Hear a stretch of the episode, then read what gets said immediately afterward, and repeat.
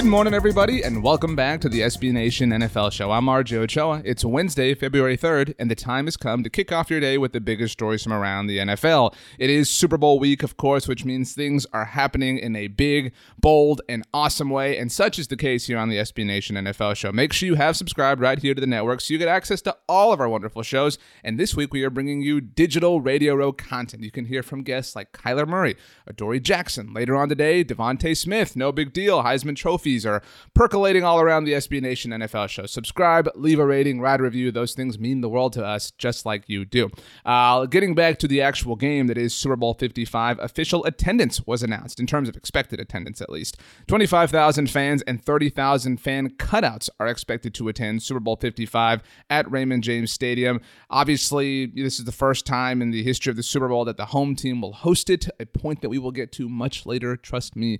Um, and, you know, the world continues to navigate the COVID 19 pandemic, which is why we have 25,000 fans and 30,000 cutouts as the situation. Speaking of COVID 19, it was reported on Tuesday that with regards to Tuesday, all was clear for the Chiefs and Buccaneers on the COVID 19 front.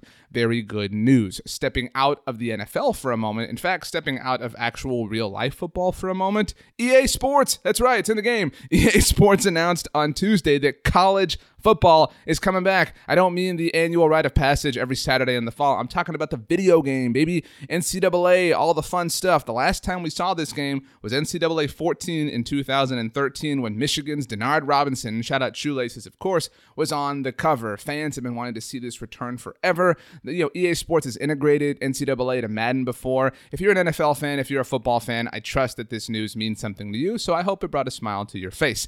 Uh, getting back to the League of National Football though, the Miami Dolphins announced that they will have co offensive coordinators in 2021, a la Dwight Schrute and Jim Halpert.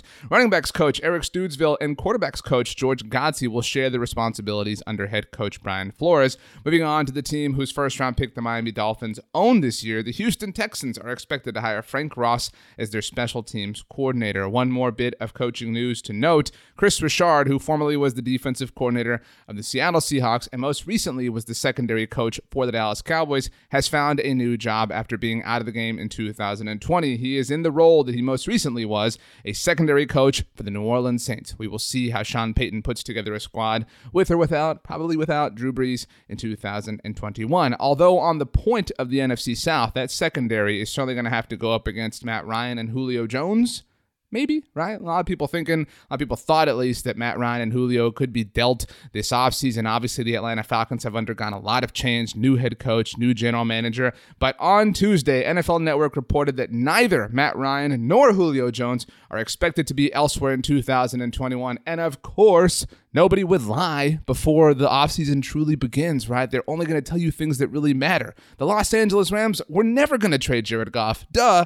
Uh, so make sure you pay attention to that. But as of now, Matt Ryan, Julio Jones, not expected to be elsewhere. Somebody who might be elsewhere, though, Las Vegas Raiders quarterback, still a difficult thing to get used to. You always want to go to Oakland. But anyway, Raiders quarterback Derek Carr, Vincent Bonsignore of the Las Vegas Review Journal reported on Tuesday night that Derek Carr is a quote hot commodity, and it is expected that multiple teams will pursue him via a trade. We have certainly seen a lot of teams be in the market for a quarterback. You look at all the teams that were connected in the Matthew Stafford trade the Carolina Panthers, Denver Broncos, Chicago Bears, Washington football team. You have to imagine that there is a worthy pursuer of Derek Carr. Either way, the maybe more important note of this story is that, again, according to the Las Vegas Review Journal, this could lead to the Raiders pursuing current Houston Texans quarterback Deshaun Watson. So, very interesting stuff indeed. Finally, a bit of news to note uh, a point of serious contention, it would seem, between this Sunday's opponents, the Tampa Bay Buccaneers and Kansas City Chiefs. I did mention, of course,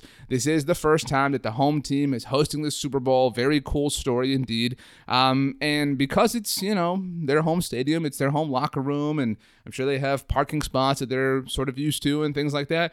Um, Raymond James Stadium also has a pirate ship on it. It is the Buccaneers, after all, and the pirate ship has cannons that are fired after touchdowns. You might have seen at one point in time there was a clip of Cam Newton got kind of shook uh, after a firing of the cannons, but either way, while this is a home game for the Buccaneers, it is technically an impartial field because it is the Super Bowl. The Buccaneers announced on Tuesday afternoon, this is a real thing, I promise you. Uh, here's their statement The firing of the cannons after big plays is a tradition that defines what it means to be a Buccaneer fan and serves as a signature element of our home game experience at Raymond James Stadium. However, we also acknowledge and understand the NFL's position with regards to maintaining the integrity of a neutral site atmosphere for Super Bowl 55. While the cannons may not fire in their typical fashion, we look forward to showcasing parts of our tradition while working within the league's guidelines. Uh, so there will be no firing of the cannons, it seems, because that is something that has to do with the Buccaneers as their home stadium. I just, I don't know. It's kind of weird. You know, are you gonna make the Bucks not sleep in their homes, right? Like, do do they take down all the Buccaneers paraphernalia that's within the stadium too, because that also provides an advantage? Whatever. The NFL can sometimes outthink itself. You know, college football on Xbox, PlayStation's coming back. That's the real important thing. You know what else is important? To subscribe right here to the SB Nation NFL show. Like I said, we got a Heisman Trophy winner stopping by later on today. We got lots of great guests coming our way throughout the rest of the week, so do not miss a thing. The week rolls on. The Super Bowl is on Sunday. Have a great day. We'll see you next time.